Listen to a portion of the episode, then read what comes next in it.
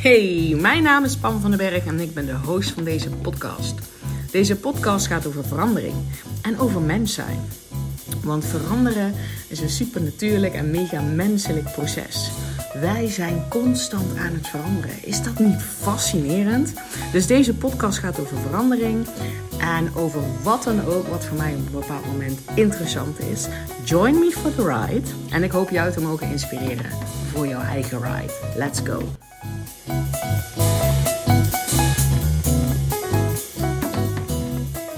Als je jezelf veroordeelt om wat je net gegeten hebt. Ik vind dit toch altijd een lastig onderwerp om überhaupt maar iets over te zeggen.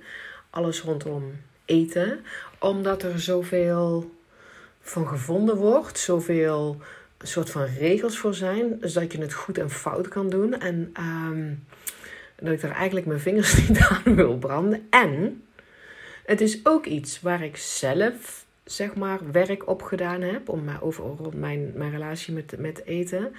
Uh, wat ik eigenlijk, ik ken geen enkele vrouw, even goed denken, die niet bezig is met wat ze eet. En dat ze daar een bepaald idee bij heeft van wat goed is en fout is. En uh, waar dat altijd een heel relaxed onderwerp is. Ik ken daar eigenlijk niemand van. Het kan natuurlijk ook zijn dat het alles zegt over. Uh, met wat voor mensen ik me omgeef. Maar laten we gewoon zeggen, er zijn veel vrouwen, mannen weet ik ook niet zeker, die op een of andere manier daar stress rondom kunnen ervaren, die dat gedoe vinden en waar dan ook nog wel eens regelmatig wel herkennen van als ik net iets gegeten heb, dan kan ik mezelf daarover veroordelen. En omdat ik daar zelf ook werk op verricht heb, denk ik, ja, misschien ben ik dan wel de goede persoon om er in ieder geval iets over te delen, iets super concreets. Um, so here we go. Stel je voor dat je het keukenkastje opentrekt. En er liggen drie van die uh, zachte witte puntjes. Daar doe je een, een goede laag pasta op. Liefst Nutella, maar hey, whatever you like. Um, die eet je op en daarna eet je nog, het, in diezelfde kast ligt ook de chips. En daarna eet je ook nog een bakje chips. Punt. Dat is de situazione. ja, gewoon, dit is de situatie. Niet uh, geen verhalen eromheen. Dit is wat je net gegeten hebt. Stel je dat nou eventjes voor. Wat komt er in je op? Komt er in je op van, nou, ik dat het lekker was?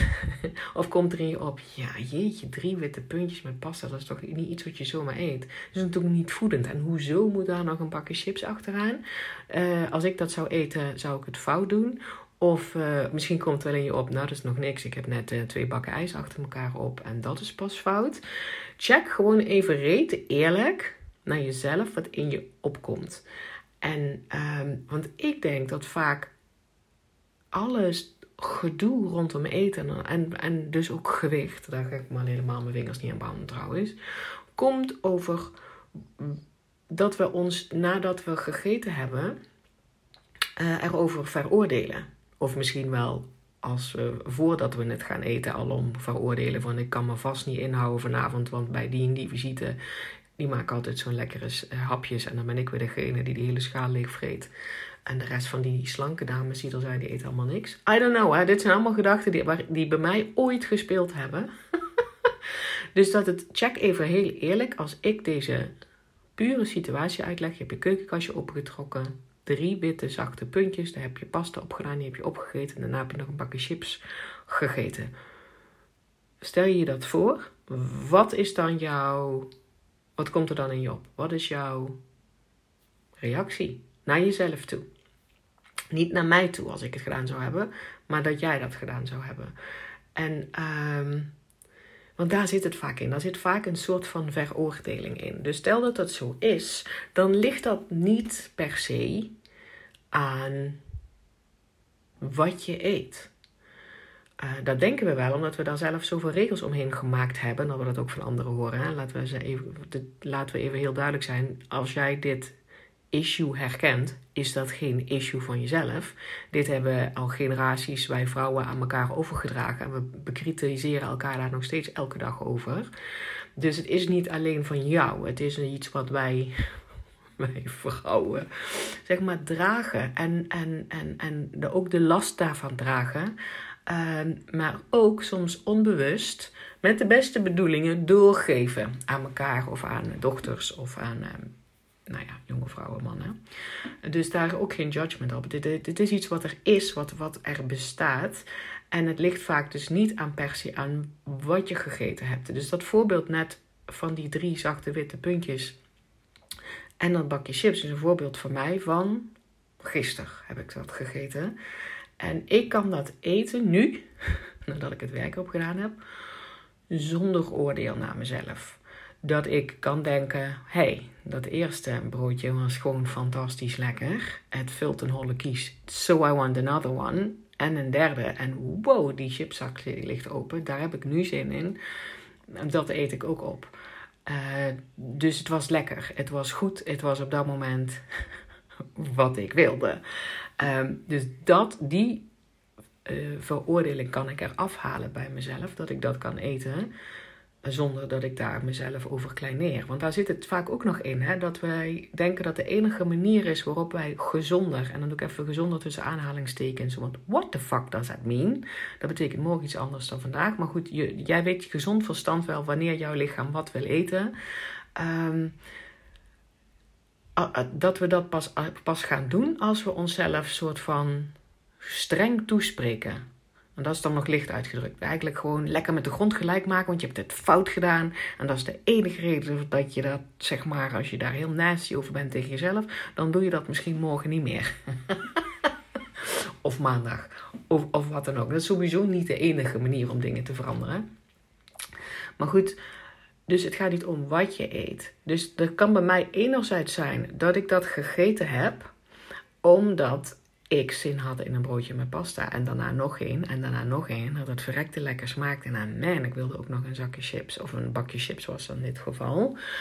Uh, dat kan het zijn. En dan is de truc om die veroordeling eraf te halen. Omdat het een bewuste keuze was. Want ik wilde dat. Een ander geval, dat ik precies hetzelfde zou eten. Maar dat ik dan door heb dat het een onderdeel is van een breingewoonte voor mij.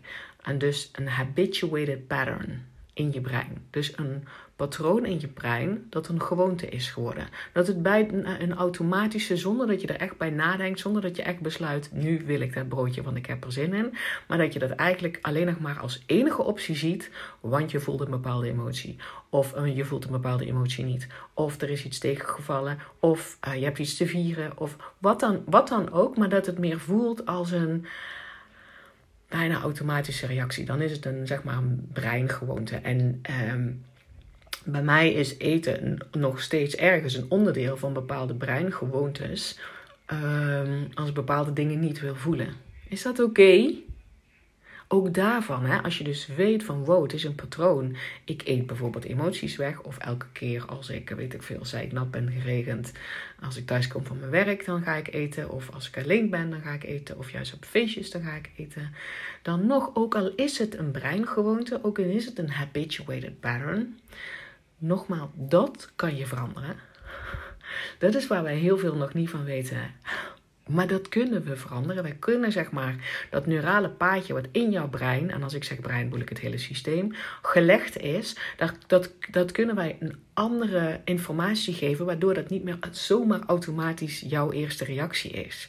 En dat begint, dat begint bij dat je jezelf gunt dat oordeel eraf te halen. Want als jij vindt dat jij alleen maar een goed mens bent als jij volgens bepaalde regels eet, ook al zijn dat gewoon jouw, jouw eigen zelfverzonnen regels, I don't care, omdat het ooit voor jou gewerkt heeft.